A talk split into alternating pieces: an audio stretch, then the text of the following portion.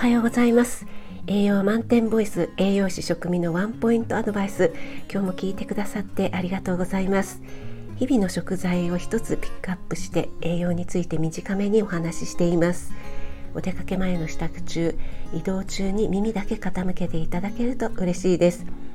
はい、えー、金曜日の朝配信でカツオについてお話ししましたが今日もちょっとカツオで引っ張りたいと思います、えー、前回はちょうど初夏今くらいの時期が初ガツオの旬だっていうお話をしましたこの初ガツオは目に青葉山ホトトギス初ガツオっていうね、えー、これは江戸時代中期に読まれた句ですがこのように句に読まれるくらいそして初ガツオは大金払ってでも食べるっていうのが江戸っ子の粋とされていたようですよ。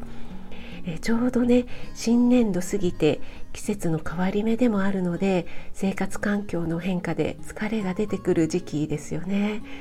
え、また5月病なんていう言葉もあるくらいですからね。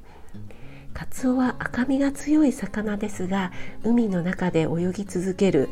強靭な筋肉を支える良質なタンパク質がぎっちりと詰まっています、え、新鮮なカツオはねやっぱりお刺身やたたきで食べたいところなんですがカツオの生はちょっと苦手っていう方や、え、またお刺身だとその日のうちにね食べないといけないので日持ちさせたい場合はえ柵のものを買ってきてサイコロ状に切って角煮にしておくっていうのもね保存も効くし手軽に食べられるのでおすすめです。えニンニクや唐辛子なんかを加えて角煮にしておくとね、え魚のくわみもあの魚の臭みも消えますしちょっとピリ辛で食が進みますよ。あなたが美味しく食べて美しく健康になれる第一歩を全力で応援しますフォローいいね押していただけると嬉しいです、